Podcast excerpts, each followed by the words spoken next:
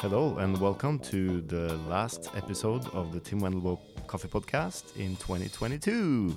And like last year, we are going to have a little review of the year um, together with Benjamin Symes. Yeah, that's me. That's Hello, my full hello. name. Yeah. Aye. It's been a long time since you were here, Ben, but Yeah. uh, you've been a little bit uh, off work.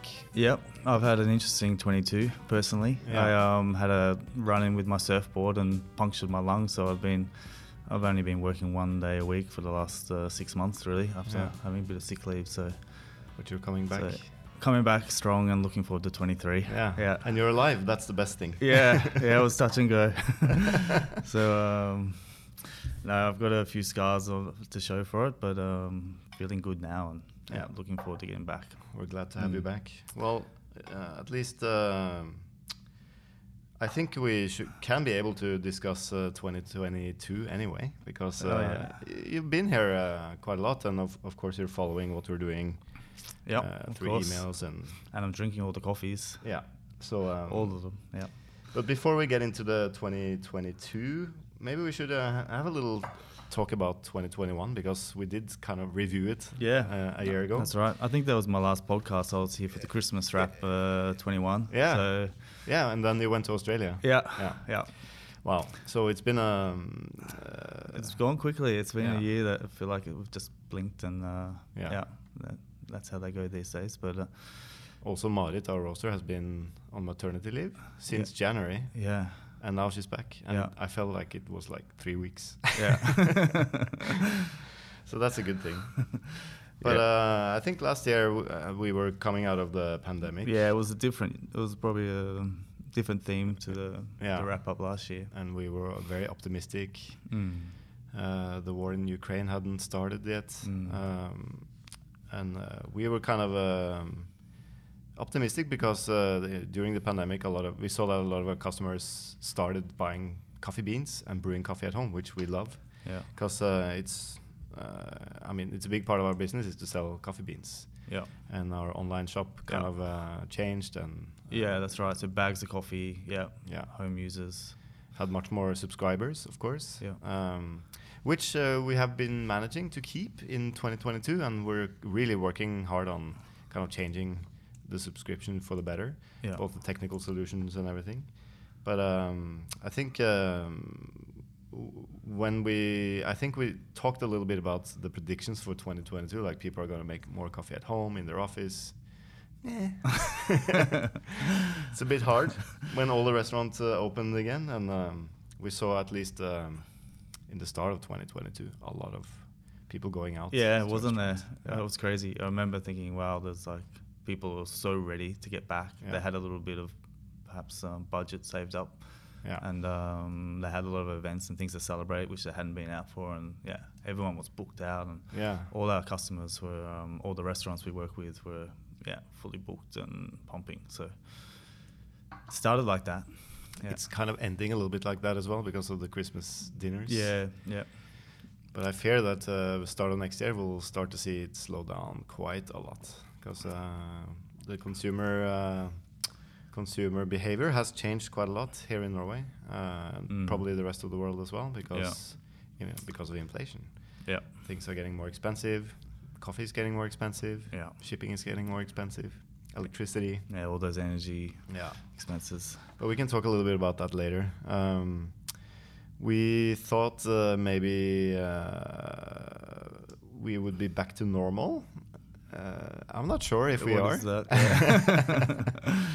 I think uh, being uh, not normal is the new normal. Yeah, Uh, look, because I- definitely changes that are yeah. permanent now. for Yeah. sure. Mm. Like uh, normally, I mean, we've been open for 15 years, so uh, some things are very predictable. Like Christmas sales, very predictable. Yeah. Um, and this year it's been very different. Mm. We have had pretty good sales, but uh, it's been in different ways. Yeah, So, um, and I also think, uh, like you saw the the rush to the restaurants, also during the whole summer, like that's not very normal. A lot of Yeah. times restaurants close during the summer. Yeah, here in Uh, Oslo they do. Yeah. yeah. Mm.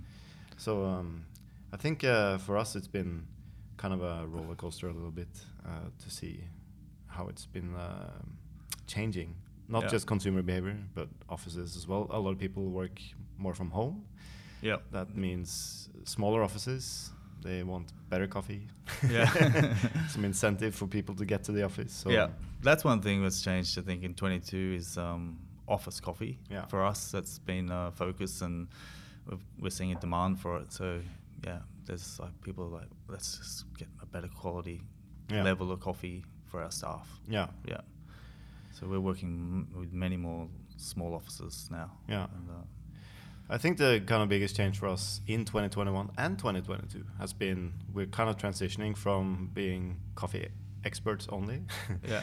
to becoming uh, a company where we have expertise in other fields. Mm. Um, you see a lot of, um, I mean, we're a small company now, we are 19 people. Mm. Um, and that's considered quite small. We roast about 60 tons of coffee a year. yeah. And just for comparison, that's a little bit less than the biggest roaster in Norway do per day. Yeah. So, uh, we are a small company, and, um, we're still small. We Yeah. we we have a coffee shop, we have a roastery, uh, we have a web shop. So we need expertise in Yeah. logistics. We Mm. need expertise in e-commerce. Yeah, all these things you probably didn't think about Yeah. 15 years ago. And Well, when when we were 12 employees, we didn't really have an HR person or anything. No, now we no. have to have uh, people with expertise in that. yeah, because managing 19 people is also a full-time job yeah.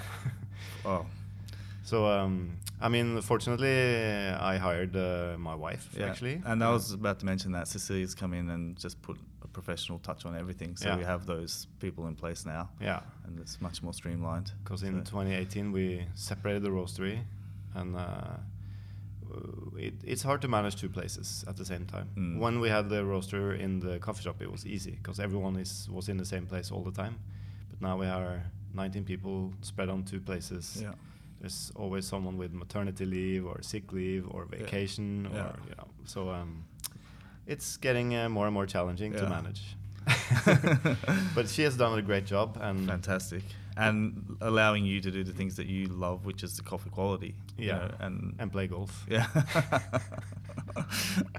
combine those two, and you're a happy man. yeah, that's a full-time job Yeah. no but uh, I'm, I'm still not completely there um, we're still working on it so Mm.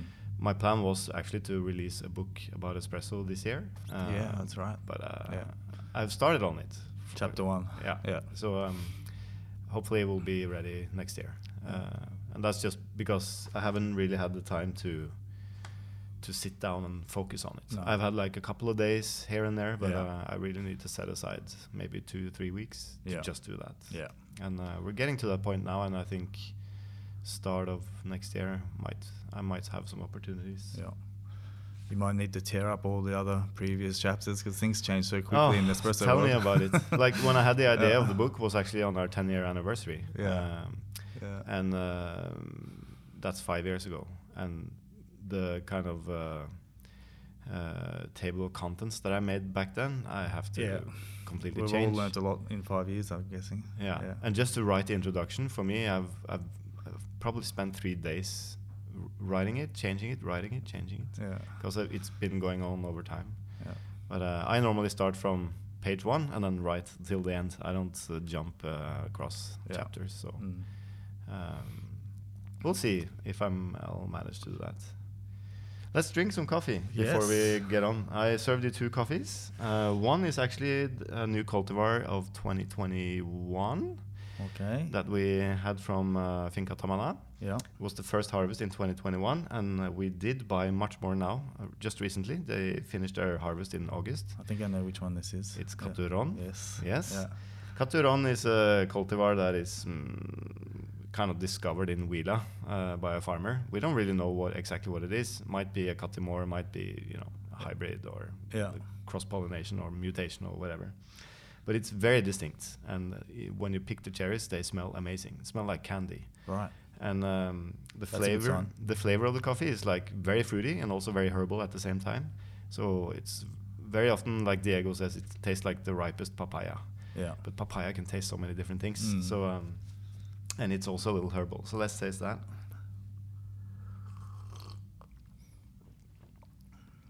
Yeah. Oh, it's intense. Straight away, as you lift the cup to your face, it's like aromas of those those herbal notes that you were talking about. Yeah. Almost paprika like Yeah. yeah. pepper, bell pepper, and mm, But also a lot of fruitiness, yeah, which uh, I think we can maybe tame the herbalness a little bit with uh, picking it a little bit later. So Mm. even riper cherries. yeah. That's quite complex and Yeah. yeah, layered. It's really nice. Very distinct and very unique, I think. This flavor I haven't really tasted that much. Yeah, it is different. I've tasted maybe once in Brazil. I had a Katimor that had a kind of fruitiness like this, uh, but it didn't have the same sweetness. Mm. So we have actually decided to plant more Yeah. at Tamana. At Tamana, is that something for our swallow as well? Maybe. uh, no. Cotton on? No. We want to kind of have s- di different flavors, Yeah. uh, just because I buy coffee from They're right both next places. door. Yeah. So, um, but this is and uh, the plants are seem to be more resilient against leaf rust. Mm. Uh, they produce very well, um, so it's a very good cultivar for Elias to grow. And it's so distinct that, you know, maybe some people won't like it because it's very herbal. Mm. But uh, already I've served it many times, and some people just absolutely love it. Mm. So um, it's a pretty Yeah. cool thing. It's got this sort of um, almost like a cola-like sort of Yeah. taste to it as well. yeah, Yeah. that's true. So Right, let's taste the other cup.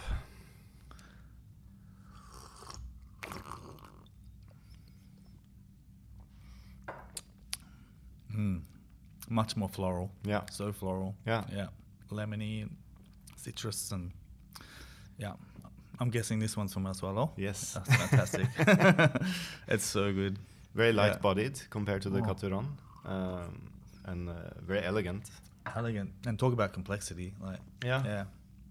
I get. Uh, I mean, this is uh, was 15 kilos of coffee that we roasted last week, Yeah. and um, it was kind of a blend of many different pickings. Because when we pick coffee there, you end up with like anywhere from one to four kilos. Yeah. Yeah. And then we had like uh, almost 30 kilos in total. And uh, f- out of that, we ended up with 15 that tasted good. So we separated every picking, uh, cupped them separately, and kind of s- took away the ones that didn't taste good. Yeah. So intensive. So labor intensive. Yeah, Yeah. it was actually. Yeah. And then uh, we blended the ones that were good, and I had to kind of dry, make sure to dry them at very even moisture content. So Yeah. I've been using the dehydrator here in the office. I've Yeah. been, been hand milling it just to take remove the parchment took me a day, Yeah. and then uh, another full day just sorting the defects. Yeah. And that's just out of the 15 kilos. These are- that's a lot of processing. Yeah. And then we did uh, four tests on the loring with different varieties from Tamala, uh, 15 kilo batches before we roasted this one. So yeah. spent like two and a half days uh, doing it. Yeah. Nailed it. It's fantastic. And if, if I didn't know about this uh, coffee from El Swallow, drinking it, I would have thought this was an Ethiopian Mm. somewhere, Igachefi or something. It's It's got that real floral. Yeah. Yeah. Maybe not as Lavender. intense, but uh, has kind of Mm. different flavors. Uh, um, I uh, w- some cups they smell very spicy, like baking spice, Mm. and then it has this kind of orange bitter, uh, kind of citrusy flavor, where the florals are more like tamed, and uh, like this cup was much more floral and citrusy. Yeah. So there is a little bit of Getting that. variation. A sweet finish with this sort of like honey, yeah, kind of like syrupy finish on it. Well, I'm glad you liked it.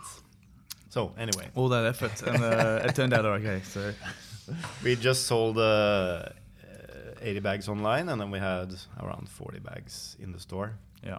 I kept some for um, for uh, gifts and stuff and to drink. We also served some in the store. Yeah. Um, but that was the 2022 harvest, yeah. and it's done. Next year we are looking at a bigger harvest because I have um, new trees that are already flowering and having cherries. So we will start picking Yeah. cherries from those in April. But Yeah. uh, they're small, so they won't, it- maybe there will be like 60 kilos Yeah. instead of 30 in total. So yields are increasing though as we go, and Yeah. things are looking good at the farm. You were just there recently, weren't yeah, you? So yeah, it yeah. looks. I mean, uh, I, when I'm there, you always are a little pessimistic because Yeah. you see all the kind of wh- where to improve. yeah, But uh, it is moving forward, and I went to Co- uh, Guatemala on the same yeah, trip, that's right. and visited a farmer, Jose Morales. I saw some photos on Instagram, and it just looked like like a real wild forest. Yeah. like, it looked fantastic with all the shade trees and Yeah, one of his Yeah. farms were amazing. Yeah. Like lots of variation in shades, uh, many different varieties, Yeah. and also doing biological farming like we are doing, producing more kilos and Mm. higher quality. yeah. And he knows because he's also producing conventionally. Well, he he should just swap over the other farm. Then it sounds like it's a win-win. He wants to, but uh, the owners of the farm uh, don't necessarily want to No. because he's actually renting the farms. Right. Uh, it's very expensive to buy land there. There's so- still some hesitancy. Maybe there's still some sort of risk or nerves um, Yeah. regarding his sort of Yeah, methods. Yeah, for sure. Mm. But uh, you know, eventually they will come on board. I'm pretty sure because the costs are lower, yeah, yields you are just have better. to see it, see the numbers. Yeah. But Uh, that's uh, enough about uh, El Suelo. Uh, we can we're gonna talk a little bit about that later, I think. But um, uh, one thing that we predicted and that we also saw in 2021 was that the coffee prices were rising. Mm, yep. and we did make a YouTube video about it to explain a little bit why the prices are rising Mm. and just to mention shipping costs, all these kind of things. I Yeah. was on Norwegian public television talking about it. Mm. They were very hung up on the frost in Brazil. Yeah, Oh, the frost in Brazil. What, but there's a frost in Brazil. Explain about the frost in Brazil. Yeah. It makes the coffee trees miserable. Sometimes they die. You have to replant. Sometimes you just have to cut the Yeah. trees down. it's not a one-off though. It's No. not like the first time it's happened. No. and then it takes about two to three years before to recover, yeah, uh, before they're in full production again. Maybe sometimes four years. supply and demand uh, issues then, and Yeah. yeah, So that's when the prices normally go down again. yeah. And uh, in the meanwhile, a lot of people have started planting coffee and come back to their farms to produce coffee because the prices are high. Yeah. and uh, then you get a surplus of, uh, of Yeah. production and then the prices normally go down this is a cycle that's been going on many times Yeah. so we'll see Mm. if that happens this time Yeah. um, i mean shipping also made the coffee a little bit more expensive now yeah. and also like electric electricity costs and everything Yeah. um, Yeah. Production costs and for us uh, you know electricity is not a huge thing and also we don't use natural gas we use propane so those prices are pretty stable so Mm.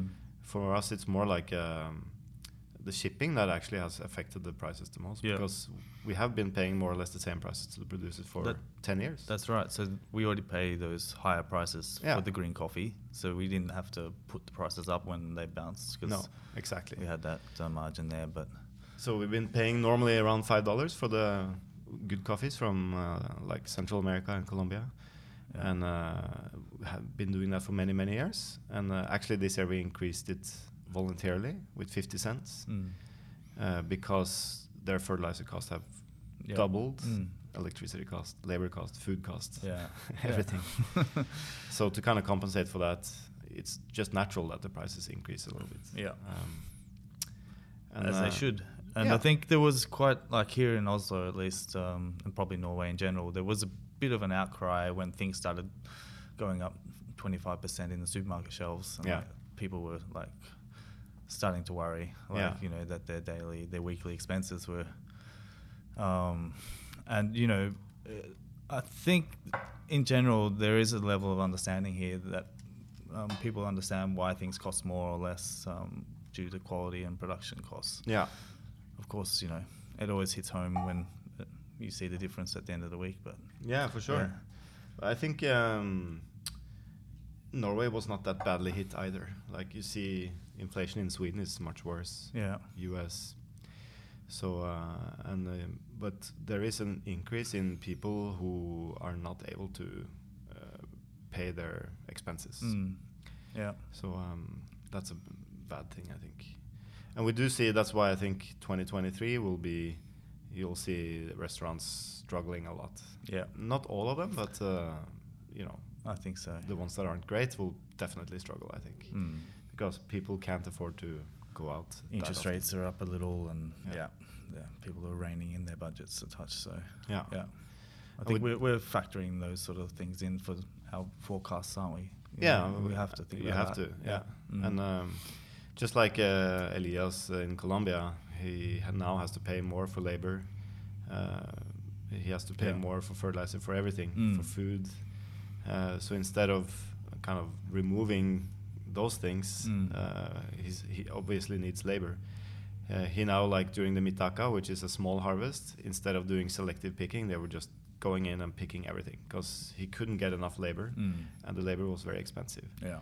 And uh, that coffee will not be sold for, uh, you know, it will be sold for market price, which now is pretty high, but um, uh, he it will not be high quality coffee. Yeah. But uh, He at least the knows this. cost will be as low as possible. Yeah. And then uh, during the peak of the main harvest, he will do like selective picking and doing a good job, because then he can fetch higher prices. Yeah. And it- the labor is more accessible. Mm. It's just difficult to understand as a consumer. Like um, we have access to that, and we see like the effects on producers and farmers, and you're there and you see day to day how they live. But um, I suppose it's just difficult to sort of correlate that and relate that when you're buying things, products off the supermarket shelf. Yeah, For example, sure. olive oil, you, you, do, you think, oh, it's gone up 25%. Yeah. Yeah, well, of course it has. Yeah. yeah. I mean, Yeah. Uh, it, it's hard. I mean, w- we're in a very fortunate place in the world, so Mm. it's difficult to to comprehend how people uh, actually cope with this. But uh, it is getting difficult. One thing that is difficult in producing countries is that, uh, especially Central America, there's a lot of migration as well. So uh, Mm. there aren't enough people. Workers, yeah. And also, like in Colombia, in the countryside, there are people there, but a lot of them don't want to work in the farms. Mm. So they prefer not to work Yeah. rather than going to the farms Yeah. because it's hard. It's hard, work. and they're not paid well. and- Yeah. Yeah. so that's uh, why you know prices need to go up in coffee because otherwise you're not able to pay the people to do the work, and then Yeah. in the end you'll just end up with fully mechanized, boring uh, coffees from Yeah. from They'll parts of all the be world that stripped shouldn't and- produce coffee. Yeah. yeah. But you've been uh, traveling more this year, right? You uh, have you, at least compared to those couple of years during the pandemic, you've um, managed to. Yeah, a little bit, Yeah. but not as much. Like uh, before the pandemic, I would normally go once a year to Central America, once a year to Kenya, Ethiopia, and then Colombia maybe four, five times a year. Yeah. So many Um, times. Yeah. Then uh, before the pandemic, I was actually thinking of not doing it every year, except Colombia, where I have a farm where I need to go, Mm. um, because uh, I didn't really need to travel that much. Uh, the farmers that we work with are doing a great job, so. we yeah. can- Especially Honduras and. yeah, and we can communicate through WhatsApp. But, Yeah. but uh, I haven't been since 2020, so that's almost three years now to Central America. Yeah. So I'm going back in 2023. But uh, I'm also trying to be a little bit smarter, so so that I don't have to fly that much and s- Yeah. be away f- that much. So I'm trying to combining Yeah. everything in one trip. So I'll go El Salvador, Honduras, and then fly to Colombia, spend Yeah. some weeks there, and then go home. Yeah. Um, Makes sense. yeah. And That'll be the new way of working now. yeah, I think Yeah. so. And uh, like, we have been able to buy great coffees. Um, of course, we buy from the same places all the time, so they Yeah. just send us good samples and we communicate. Yeah. It's easy. but uh, you do have to go every now and then to get an update on what's happening, Yeah. um, just to see other things we can improve. And Yeah. it's a But- big, big uh, relation thing. Yeah. But if you were to form a new relationship or start a new partnership with a farmer, you'd have to be there. Yeah. Yeah. But having those Maybe in two place already. two times a year before harvest and Yeah. maybe during or at the end of harvest. Um, before, because you need to kind of prepare. Okay, what is the protocol that we're going to work with, Yeah. and then hopefully that's in the before, so that you have time to It's plan planned, and, uh, and invest in equipment. And then during uh, is often very good in the beginning, yeah. like start of the harvest, uh, and then of course the end where you also evaluate and cup together. Yeah. So that's more intense, but uh, I'm not really planning on expanding our origin purchases at the moment.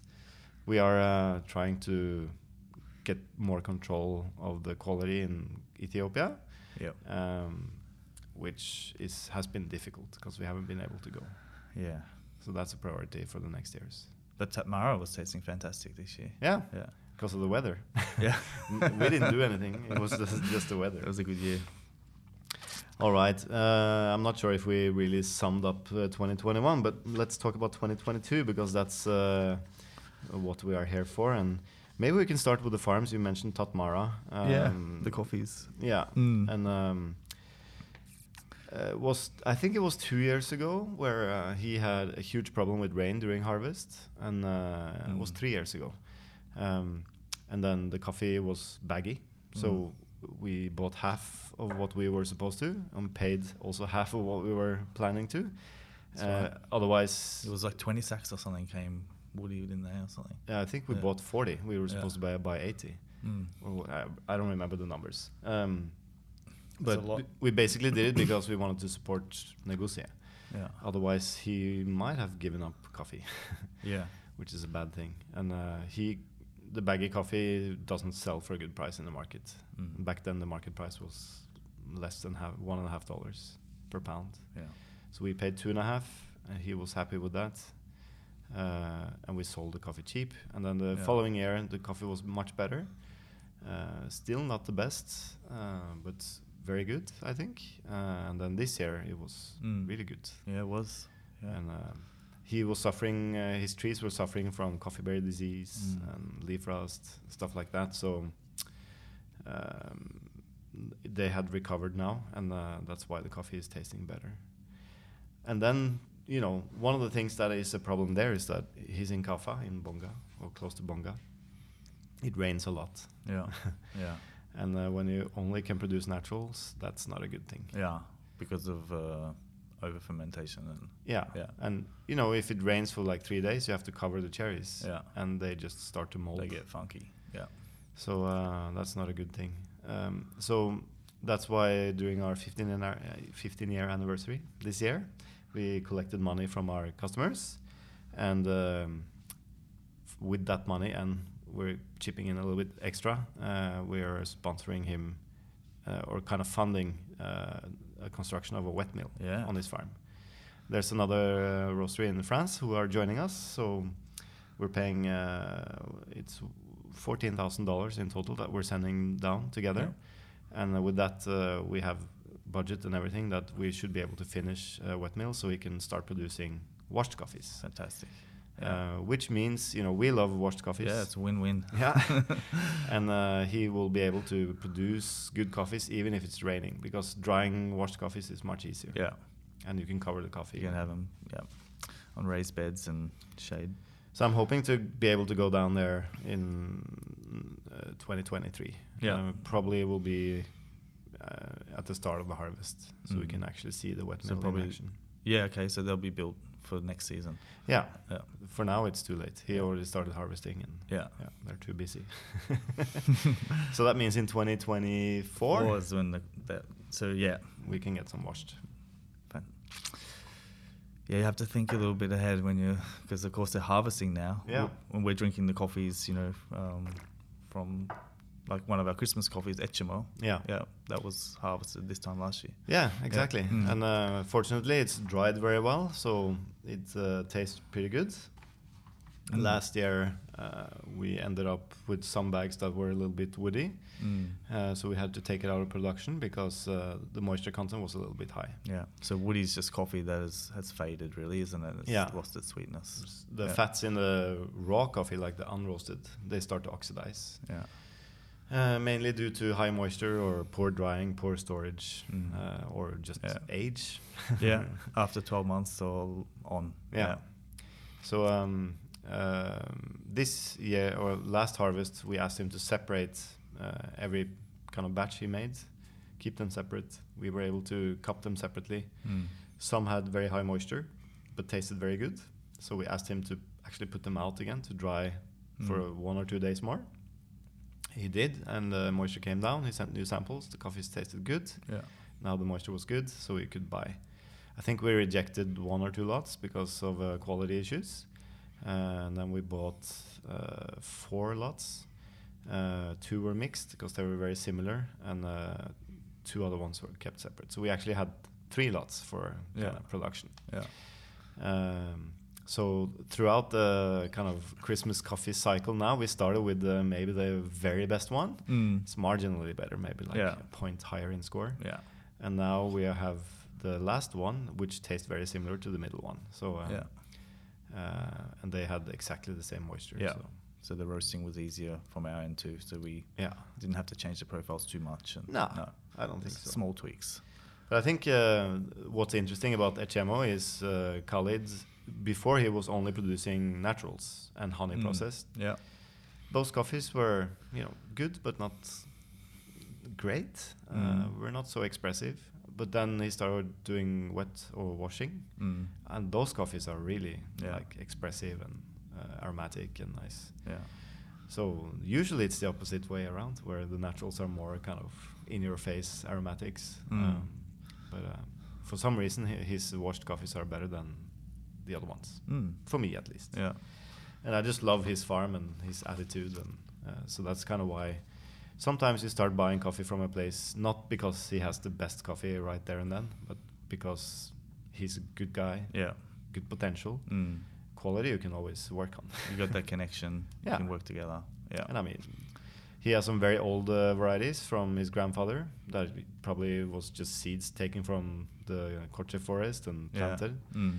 Um, but now he's also planting some other new improved varieties Yeah. uh, that we know taste very good. So yeah. that's going to be interesting to taste. Yeah. Fun. Let's move to a different continent. We had some interesting coffees from Los Pirineos this year. Yeah. Uh, Diego Barona, Gilberto's son, Yeah. took over the kind of uh, managing of the farm and Changing of the guard. Yeah, and um, of course they have a great team on the farm. Yeah. uh, they have a good agronomist, people who are really specialized in uh, mi- wet processing, Mm. or they do like semi-washing, honey, naturals. They have their own dry mill, uh, so they're able to do everything full control for yeah. export. Yeah, yeah. It's like so, from a cupping perspective, it was hard to really notice anything changed. It was like there weren't for me. It wasn't big differences. No, Yeah. I think even the last two years has been the best since we started buying there. Yeah. Uh, and that's a result of hard work over time. Like the farm looks much more healthy now than it used to do ten- Yeah, five years ago. exactly. Just because uh, I know Hilberto had different focuses in the beginning and uh, has kind of gradually worked towards higher quality. Yeah, They have new varieties. We had some new varieties this year, one that we haven't released yet, which is Ru- Sudan Rumé. Mm. And we had uh, what they call konka, which is That's um, right, yeah. Ethiopian. Uh, the same seeds that I have at Finca El Suelo, Mm. but it tastes very different Yeah. uh, at Los Pirineos. We had a lot of Bourbon for a restaurant client that we buy for. yeah, We had delicious Pacamaras. And uh, the geisha was, you know, maybe a little bit underwhelming Mm. because I know it can taste a little bit better, but uh, still pretty good coffee. yeah. So many varieties from that farm, and Yeah. yeah. And they have more. It's just we don't access all of them. Uh, but they're also unique. You know, like they are very different flavor profiles, and yeah. yeah, So hopefully we can get a little bit more of uh, everything next year. Mm. Um, we wanted to buy a little bit more than we could this year because uh, we tend to prefer the more kind of washed profiles. They don't have water there, so they don't do fully washed.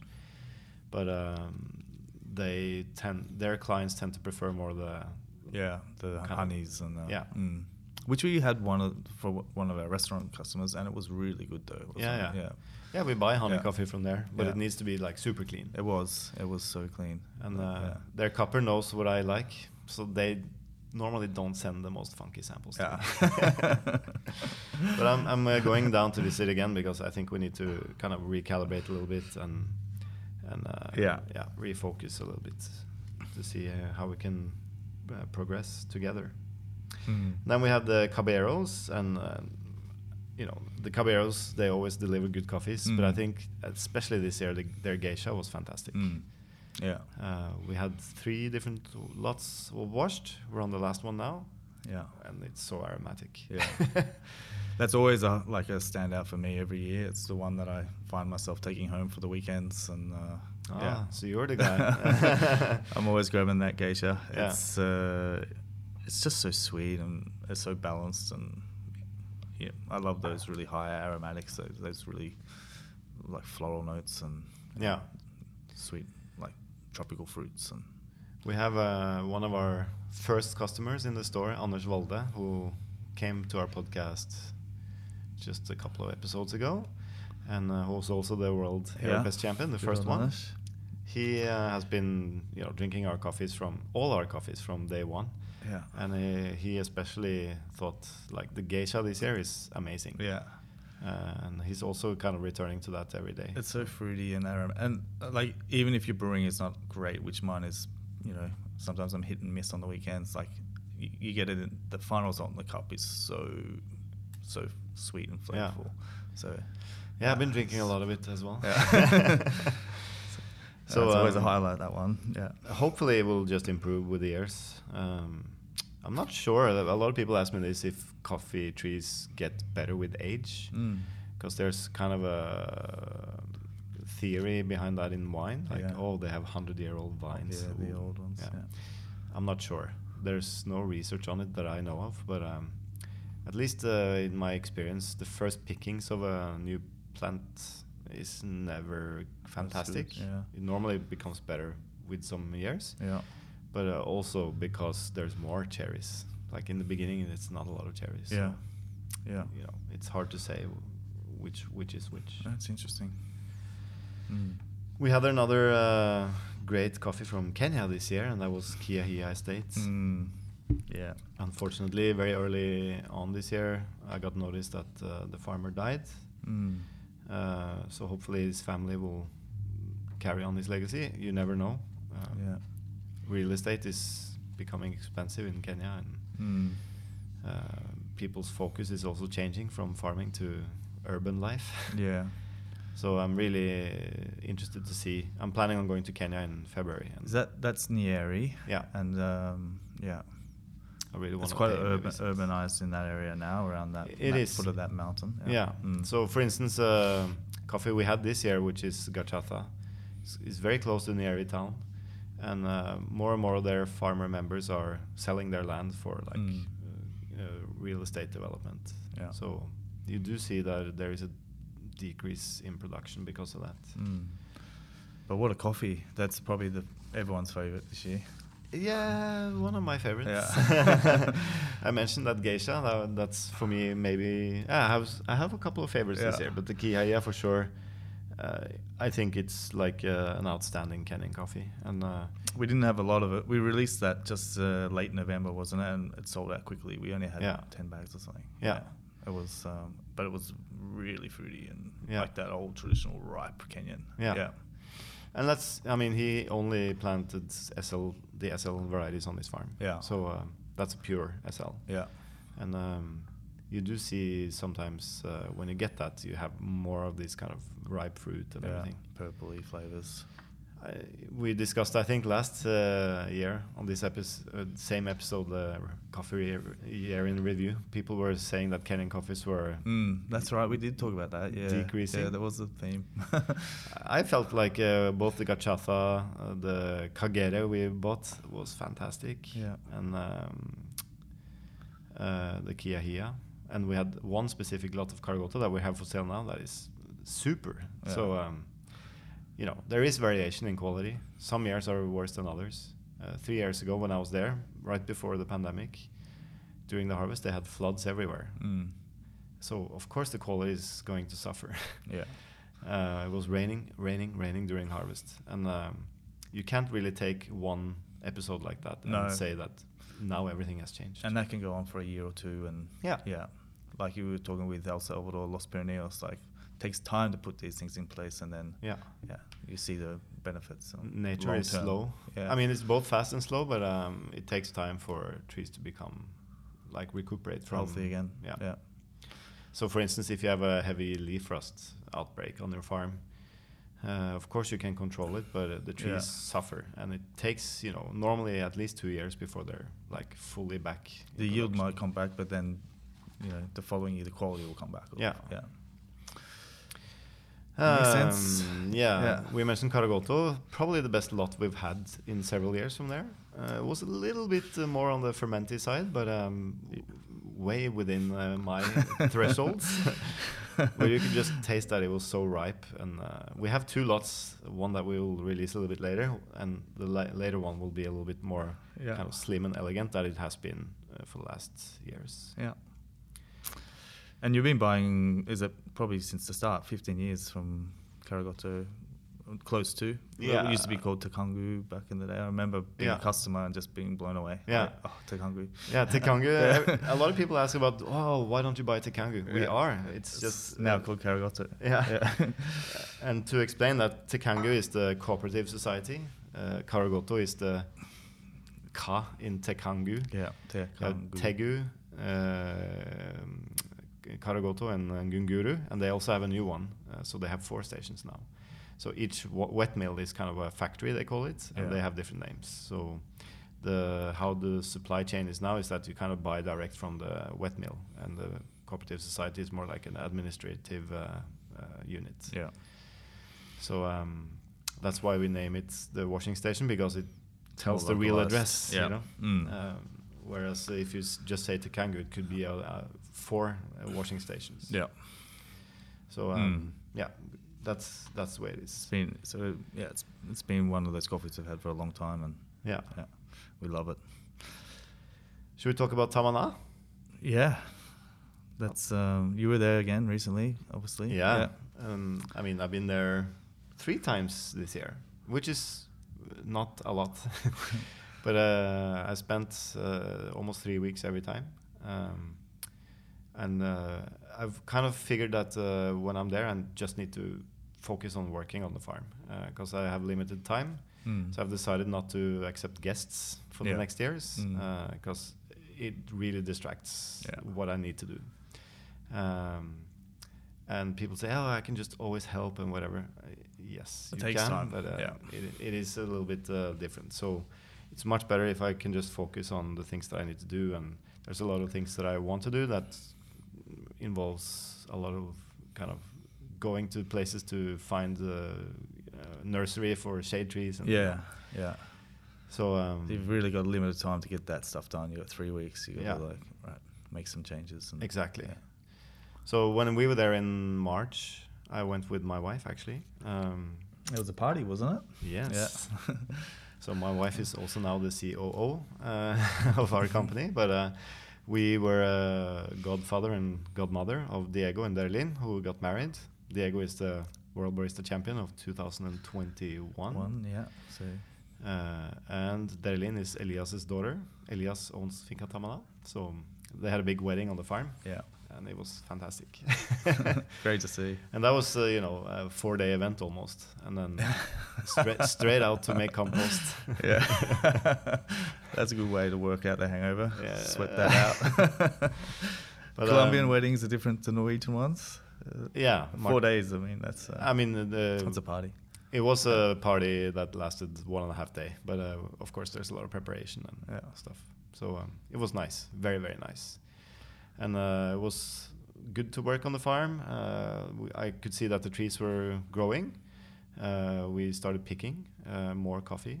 Hmm. Um, I've also been able to separate a lot of the different varieties we have in our kind of variety garden Mm. uh, and being able to taste those.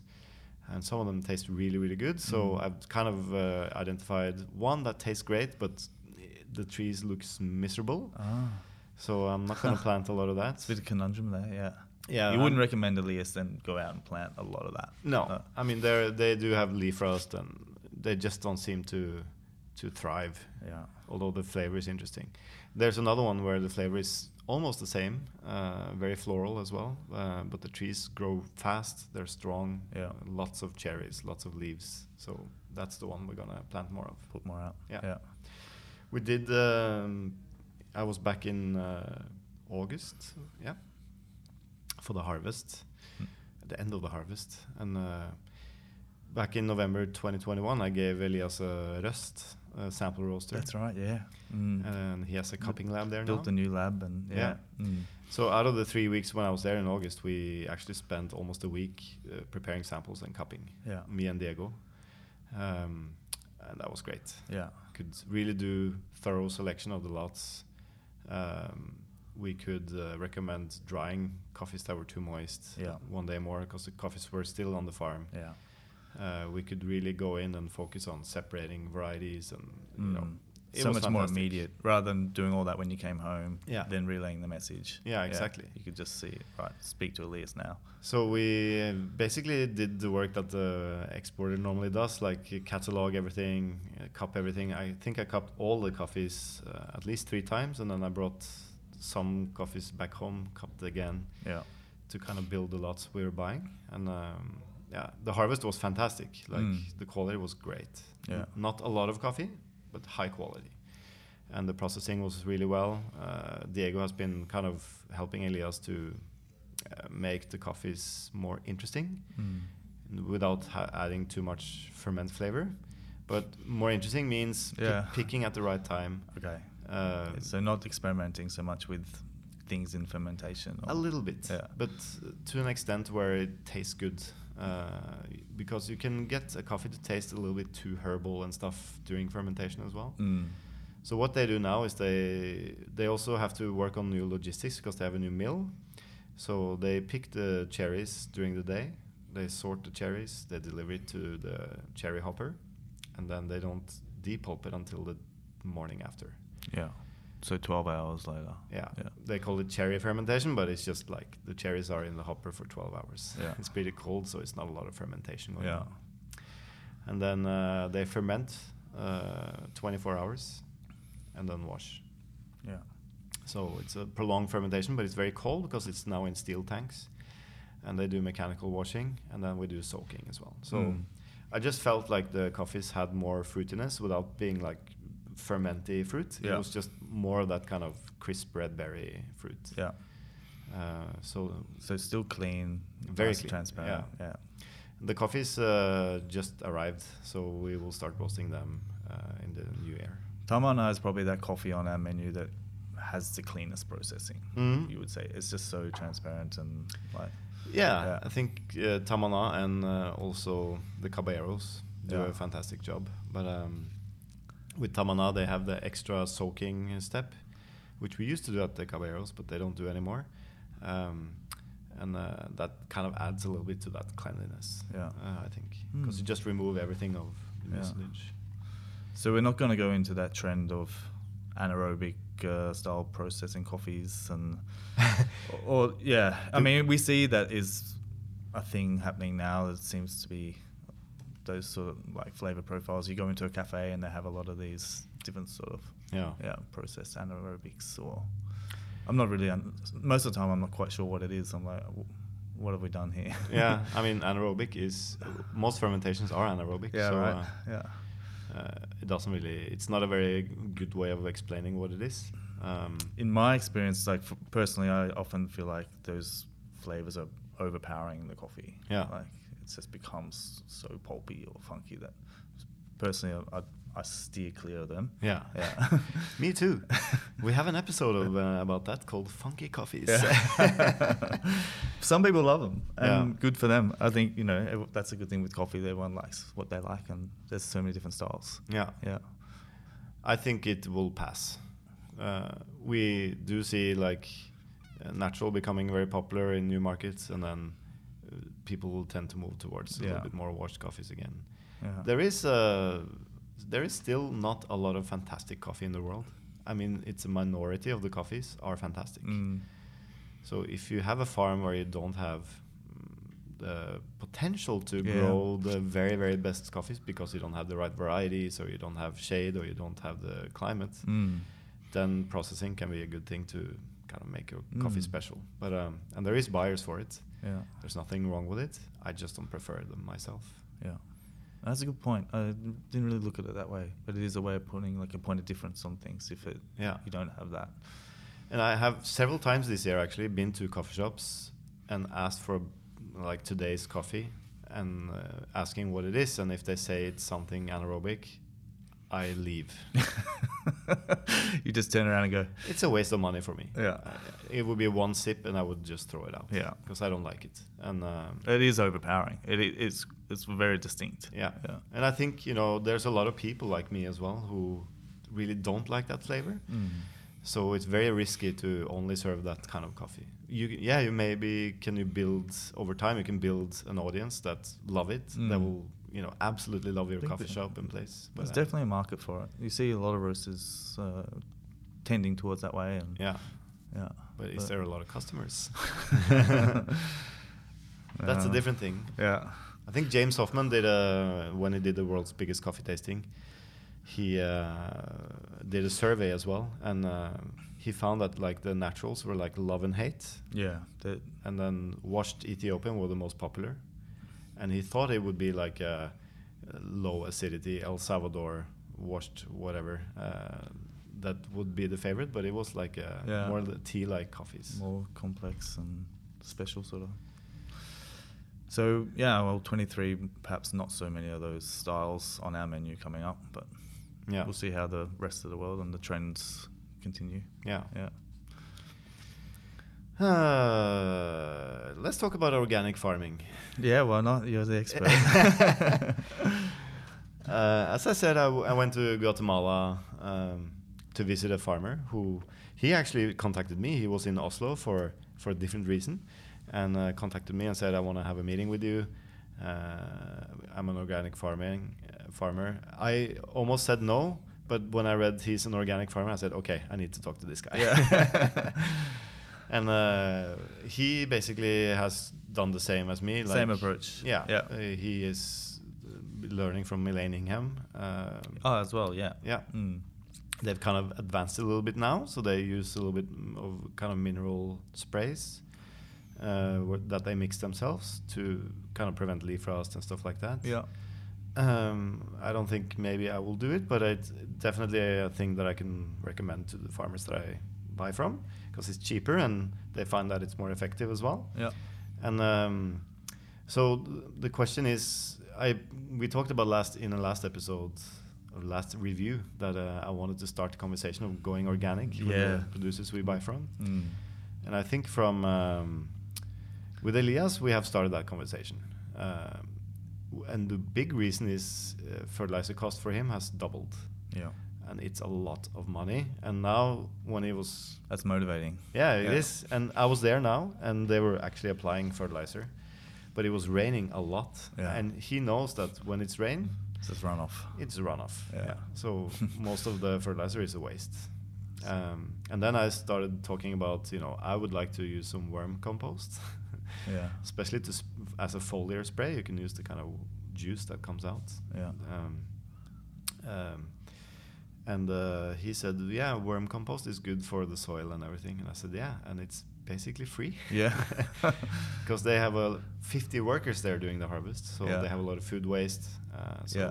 they just need to manage the worms. So the deal is now is now to start exploring that route, and Yeah. then maybe do one application of that per year, in, and changing that for miner- the mineral fertilizer for worm compost. Yeah. And I think you know you can That's a start. gradually uh, start doing that Yeah. because yeah. it's just becoming too expensive to do the conventional stuff. Yeah.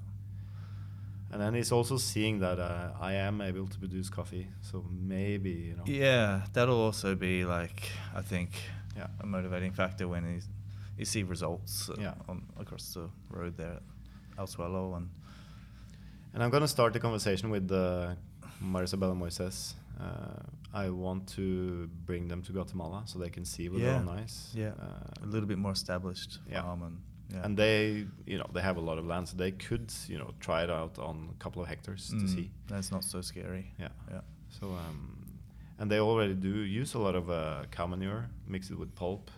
It's not the best thing for the soil and everything, but uh, Mm. they can easily tweak that to make it Yeah. a better product for them. So, we will still continue that conversation. Yeah. All right. Uh, is there anything else we need to talk about? What about uh, talking about? We mentioned we touched on it, but uh, yeah, we turned 15 this year. Oh, yeah. yeah. I was away for the party. That's when I was stuck in a hospital in Australia. But Yeah. I got a nice message of you guys celebrating. Drunk videos. Uh, I was.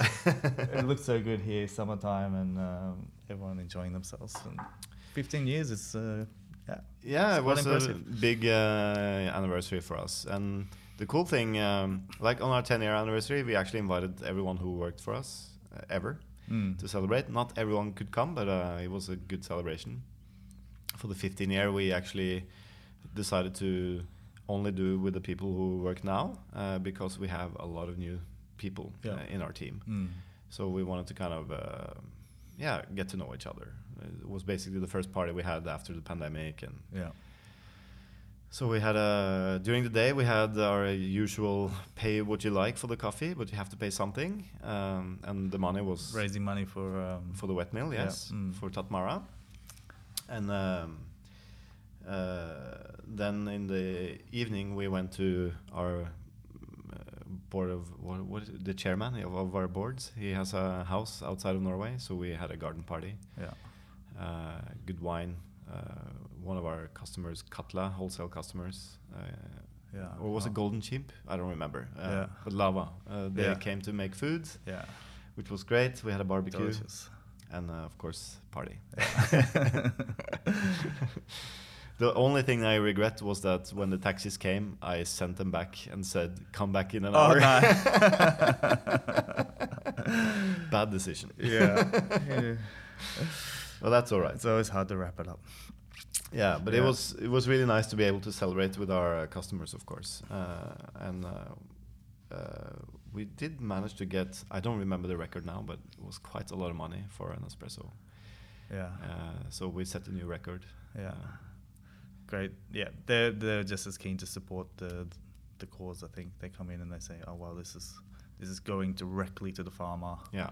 You know, this Yeah. is building a new wet meal. Yeah. Other times we've built drying beds in Kenya and Yeah, yeah. planted shade trees in Colombia and yeah. And uh, I mean, it will have a direct impact on the quality of the coffee Mm. because, I mean, the, even though the quality is there, it will change because it's a washed coffee, and uh, a lot of our customers love washed coffees. Mm. um, Yeah. So that's that's a cool thing. I think um, one of the cool things about our anniversary is because we were a lot of new people. It also means we are a lot of new people in the in the company, and uh, it has we have such a great team at the moment. I think, and one of Mm, the things agree. that I'm maybe the proudest of is that we managed to carry on our work culture Mm. to the new people.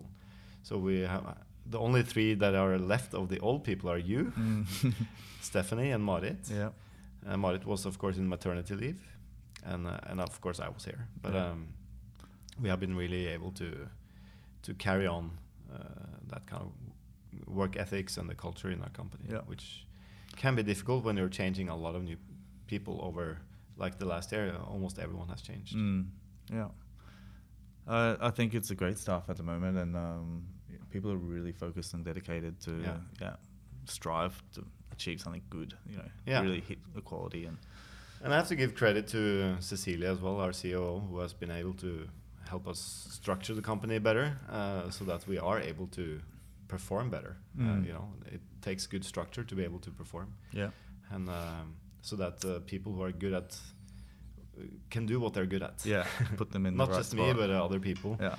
Uh, so I think that's that's one of the things that I really And have- she's found the applicants, and she's you know there's Yeah. been a lot of applicants for positions, and Yeah. she's um, found these people that fit us. And Yeah. yeah, it's a fantastic team. That's a good uh, good thing for our company this year, I think. And um, one thing that I also really liked this year was that uh, after 15 years, finally one of our baristas opened Yes, their own store. Ida, Ida. up in Tromsø. yeah. So Ida used to be our wholesale manager before you kind of took over Yeah, her role ish. she's- Um, I remember when I started, Ida was off on um, maternity leave, and Oh, I was yeah. filling in as a vicar, Yeah. as, as we say in Norway. And um, so yeah, I was uh, filling in for her while she was off on maternity leave six, seven years ago. And um, yeah, she she was uh, now gone and opened her own place in Tromsø. Yeah. yeah, And she worked for us, I think, for eight years. Uh, very energetic person, Yeah. uh, very lovely, and uh, loves to be in service. Uh, so when she moved to Tromsø, she wanted to kind of do something else. She worked in a beer brewery called Graf, which is, Mm. has fantastic beer. Mm, yeah, So she learned how to brew beer. She worked in sales, and then pandemic happened. She was uh, taken off. Um, what do you call it? On leave yeah. Mm. Uh, and then she started working in a coffee shop because she needed to. She has two kids and a house, and Yeah. she needed money. And then uh, slowly, the idea of opening her own place started uh, going in her head, I think. And then her mom actually owns uh, an old building in Tromsø center. Tromsø is a city up north, and if you haven't been, you have to go. Yeah. It's fantastic. Um, so when the old there was an old pub in that space, and um, they were not able to renew their lease, so uh, Ida took over It's the open. space. Yeah. So Ida then opened a coffee shop. It's a coffee shop at the daytime, open six days a week, uh, closed Sundays. Uh, they end the coffee service around 4:30, I think, or five, and then it transitions into a wine bar. Yeah. So she has a partner up there, uh, Anders, who is doing the wine, and we are a silent partner. Mm. Hmm. Um, We helped her with the finance, and also, of course, I've been mentoring Ida for two years almost to in how to open a business and everything. Yeah. Because being a barista is different than running a Running a business. shop. And I think she learned that the hard way now, but um, uh, at least I tried to prepare her a little bit for Yeah. it. and it's, it's been open now what two three months and Yeah, it or opened maybe a late little longer. uh, Yeah. August. Actually, Yeah. when I came home from Colombia, they Yeah. opened, and um, uh, they've been open like Yeah, three, four three months. months, yeah. And uh, So- now is actually the season when they start to get busy. We are slow, Yeah. normally slow in January, February. They are super busy because uh, they have tourists. Yeah, for the Northern Lights. Yes, Yeah. It's, exactly. and it's dark 24 hours a day up there now, and Yeah. but but people want to come inside and be cozy. Yeah. So uh, we have high hopes for that place, and uh, hopefully Tøllefsen-hjørnet is the name. And actually, her grandfather used to have an old uh, grocery store there yeah. uh, many, many years ago. So she's brought back a lot of those details. Yeah. Um, so now the kind of circle is complete. Yeah. I can't wait to visit. And Tromsø is fantastic. I've been there once, and it's uh, yeah, it's a real vibrant city up north. Yeah. Yeah. Yeah, it's fantastic, It- and uh, beautiful. Like, Yeah. highly recommend going there. All right, we did talk a little bit about uh, El Suelo. We completely forgot to drink the coffee, but um, the um, we need to have a little um, conversation about our farm as well. We managed to sell our first harvest ever. I think we sold it in February 2022. yeah. That was uh, five kilos. Uh, we put it out for sale and uh, on our webpage, and the webpage crashed. That's right. That's a So- good sign. Yeah, I Yeah. mean, uh, it was terrible for uh, experience for everyone. For us, we didn't know how many bags we actually managed to sell. Uh, the people who tried to buy it were not able to buy it. Yeah. and uh, yeah, Frustrating. yeah, Yeah. We're coffee roasters. yeah. Yeah. we're not e-commerce experts. No, but now we have Dave here who's who's taking control of that, isn't he? Yeah. So, um, yeah. So- So we're a little bit more prepared and Definitely. so for the for the second uh, harvest, when we sold that in um, just recently last week, um, of course we instead of doing like uh, last Yeah, time where open everything books, crashed, yeah. we we decided to do a lottery where you could sign up and then we would choose 80 people who could buy the coffee. So that w- that went okay, yeah. uh, and then we sold some in the store, but. Um, I'm not sure what, what we're gonna do next time. Maybe we'll do an auction or Yeah. just do like a pre-sale uh, over time. and we'll then- have a little more though. yeah for yeah, sure. mm. So um, we'll see. Yeah. Hopefully we can have more people try the coffee. And the reason why we kind of pack them in small quantities because it's not a lot of coffee, so we want people to be able to try it. And uh, yeah. Share it. yeah, Mm. Uh, we had a lot of wholesale customers asking for if they could brew some, and you know, um, so Yeah. maybe next year when we have a little more, we can share. some Yeah. as well. I think so. Yeah, Maybe we'll uh, able to sell a kilo here and there. we'll see. yeah, But uh, at least that was a highlight for me personally, like uh, Yeah. being able to not only taste the coffee many times, but also see the variation uh, of the coffees, and also pick the coffee, process the coffee, uh, and yeah. People ask me, uh, how does it feel like when you roast the coffee and sell the coffee? I'm like, uh, the the feeling has been felt a long time ago. yeah. because I felt it when I was on the farm and you see the trees, you see the cherries, you see that it's actually working. That's when I feel uh, like uh, not necessarily emotional, but uh, happy. Yeah. Um, but uh, when when it's already kind of roasted, I'm I'm my work is already done. So now it's just you know it's nice to get feedback. Uh, I really appreciate that. Yeah. Klaus Thompson gave a fantastic feedback yesterday. Mm. Yeah. That's some feedback you can trust. Yeah, Yeah. exactly. Mm. Um, That's good to see. And uh, what I love about the Coffee Collector guys is that they get so excited. When Oh, they're so excited. Yeah. Yeah. so I could feel that So through, descriptive, through the yeah. SMS he sent me. I'm Yeah. like, oh my God, I wish I was there tasting it with him. But um, Yeah. uh, yeah, so for those of you who taste the coffee, please send us feedback on Instagram or. Mm, we love that. Yeah. Yeah. For all the coffees, actually. Yeah, Feedback in general is just it's just useful for us. completely Yeah. agree. So Should we uh, start to wrap this up, maybe? yeah, you could mention that uh, this podcast has been nominated for best coffee podcast Mm. 2022. So vote for Tim Vanderberg Coffee Podcast on Sprudge. Sp- Sprudgy Awards. Yeah. Sprudge.com. Yeah. Thank you, Sprudge, for uh, or the people who has nominated us. That's a real honor. We try to just uh, sit down. It's very low key production, Yeah. two mics and a Something mixer, fancy in here. and uh, just talk about the things that interest us. So uh, Mm. uh, we'll try to do an episode every month next year. We tried to do that this year. I think maybe we managed. I'm not sure. Yeah. Um, one of the highlights for me was definitely talking to the Coffee Collective this year Yeah. while I was in Denmark. We talked about transparency and the importance of paying farmers. And, Yeah. uh, that was episode 15. Um, so if you haven't listened to that, I highly recommend That's a that. good one. Yeah. Just listening to Klaus and Peter talk for me is, you know. I agree. Very progressive company and some, someone that we admire and, and look to Yeah. um, to influence us. for sure. And then um, I think a lot of listeners, uh, at least we've gotten a lot of feedback on the episode with Anders Volde, who is our customer and um, one of our first customers in the store and also the first World Airbus Yeah, champion. He's a good egg. Yeah. we talked a little bit about the past 15 years of our company and because he's been following it from kind of the customer's point of view. Mm. He also worked for us for a short period. Yeah. But uh, a lot of people liked that episode. So that was episode 19. Uh, Yeah. So check that out. Yeah. the first uh, Aeropress champion. Yeah. Yeah. What's next for 2023? Yeah. What are you doing in 2023? Well, I'm looking forward to coming back 100% and being here more.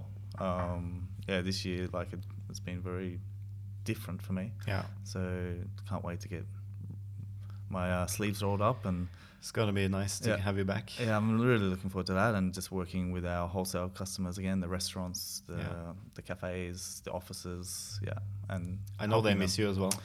yeah, I mean, it's been coming back and having re- reconnecting with them has been fantastic. Yeah. and, and um, my job is really just to help them to make it easy for them to brew good coffee. So Yeah.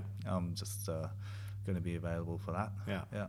That's great. So that'll be me, Looking forward to that. and drinking lots of good coffees coming in. Yeah. Yeah. Uh, hopefully the harvest uh, that is upcoming will be great.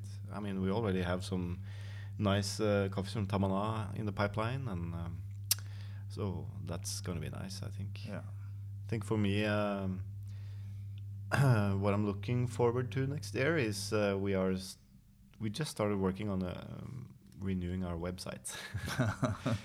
again, yeah. yeah. development happens really fast, so uh, we have to kind of s- cope with the developments. And um, Yeah. we launched our our current website just a month before the pandemic, and then uh, the Yeah. pandemic really changed the way we sell coffee. So now we have to kind of uh, customize our website to be more streamlined towards that. Yeah. So. Um, Yeah. Hopefully, it will be a better experience for everyone Yeah. who uses it, Make it even easier. even for us. Yeah. um, it's so complicated these e-commerce things. You don't realize until you start uh, putting the jigsaw pieces together, Yeah. and then the back end, and um, yeah, it's not as easy as it looks from the definitely not. the outside. So we have Dave, who is working for us full time, working on just website and marketing, but he hasn't even gotten started on the marketing because there's so much stuff on the website going Tech on. things, yeah. And then we have uh, Jeff, who's doing uh, programming for us. Uh, It's so important though. It's um, Yeah. you know, it's where we're selling a lot of coffee these days. Our subscription is growing, Yeah. and it's really nice to like sell direct to people at home and Yeah. you know be a little more direct like that. for sure. Yeah, Uh, it's more fun yeah, because uh, yeah, it's more fun when you have a lot of people who really appreciates uh, like the, the golden nuggets of coffee. Yeah. Uh, so it's yeah. Yeah. yeah, you get more feedback. you get more direct feedback. Yeah. Mm. Uh, I'm still working on my espresso book, so hopefully I Yep. can't promise anything, but hopefully that will be released in 2023. Uh, El Suelo, we will have more coffee for sure. Uh, that's also in It's gonna be a hard 2023. one. Yeah, But that, that, the main harvest starts in April and through August, so that coffee will probably be for sale either before Christmas or right after Christmas. can we expect different varieties as well? Like, will there be different lots of things, or uh, not really. No. it'll be a field blend? It's still the Ethiopian cultivar, Yeah. but we have uh, new trees that are also are different seeds, uh, but also Ethiopian. Um, Yeah. So I haven't really tasted them uh, in a representative sample, but uh, hopefully they will taste good. Yeah, And then uh, I did plant 80 geisha trees. Uh, we prepared the holes in August uh, this year, like big holes, Yeah. and um, planted the trees when I was there now in November. So a couple more years for that. yeah, Yeah. three, probably three, four years, Yeah, because it's a bit slower the cultivar. yeah. But what I'm really looking forward to is going to Colombia in March. Uh, I'll be able to taste some new cultivars from my friend Diego. Diego has a farm called El Diamante, and um, before the or when the pandemic started, I actually had a lot of uh, kind of unique varieties uh, as seedlings, Mm. and I was supposed to plant them in my farm, but I didn't want to. I didn't know when I w- could come back and kind of Yeah. work on composting and Yeah. everything, so I didn't want to waste them. Just let them die. Yeah. Yeah, so I gave them to Diego. So uh, I know there's some Yeah. SL34, SL28, there's some Ethiopian, uh, there's uh, I can't remember all of them, but there's some very interesting ones. Yeah. And we he's picking the first cherries now, so we'll be able to taste those in a couple of months. Nice. Yeah. So maybe we'll start buying coffee from Diego as well. Yeah. That'd be good. El Diamante. Yeah, Yeah. Check that out. cool. Um, I think that's it, uh, really. I'm. Now that you um, done? kind of both anxious and uh, looking forward to 2023. Mm. I'm always an optimist. Yeah. What's making you anxious? I think uh, I think people will still drink coffee in 2023, Mm. but I think it's going to be a challenging year for a lot of our clients. Yeah. So um, um, yeah, we're not a company that is always chasing um, higher numbers and higher sales. Um, for us, it's important that we are able to sustain our uh, kind Yeah, of growth business, and yeah. business. So I think that will be uh, the good challenge for next year is to Mm. kind of figure out uh, how to operate in a difficult market. 'Cause- yeah. But um, I'm still optimistic. I mean, uh, my dad asked me like, "Oh, have the coffee prices risen a lot uh, during the last year?" I'm like, "No, not really, because we've been paying the same prices for ten years, so we're not that vulnerable. Vulnerable. It's just now we see our competitors are catching up a little bit. So um, Yeah. uh, I'm I'm still optimistic, and I think we will be able to survive 2023 with with good uh, margins. Mm. It And, seems um, like from like it seems people still really want their their good quality, tasty coffee. yeah, And um, when you compare that luxury item to other things, it, it is kind of affordable if you break it down. for sure. You know, per cup. So um, you are getting a pretty good product for like a, a very good price. Yeah, But um, I completely agree. yeah, Let's end it on that. yeah. All right, listeners, this was a very long episode, but uh, thanks for listening. And um, thank Yeah. you for following us in the Mm. year 2022. Hopefully, you will follow us in 2023 as Yeah. well. Thank you, Ben, for joining us. Thanks, Tim. And uh, remember to vote for us in the Sprudgy Awards uh, for the best pod- coffee podcast. I don't think we're gonna win. I have my favorite. my favorite podcast is there. One of my favorite podcasts is uh, Lucia Solis, uh, making coffee. That's fantastic. Her podcast is amazing. Mm. Uh, it's on coffee processing, and uh, It's yeah, really informative. highly recommend listening to that. Yeah. So shout out to Lucia. Hope I hope she will win. she deserves it. Cool. Thank Yeah. you, everyone, and uh, Thank you. happy festivals, Merry Happy New Year. Christmas, and Happy New Year. Yeah. See you next year.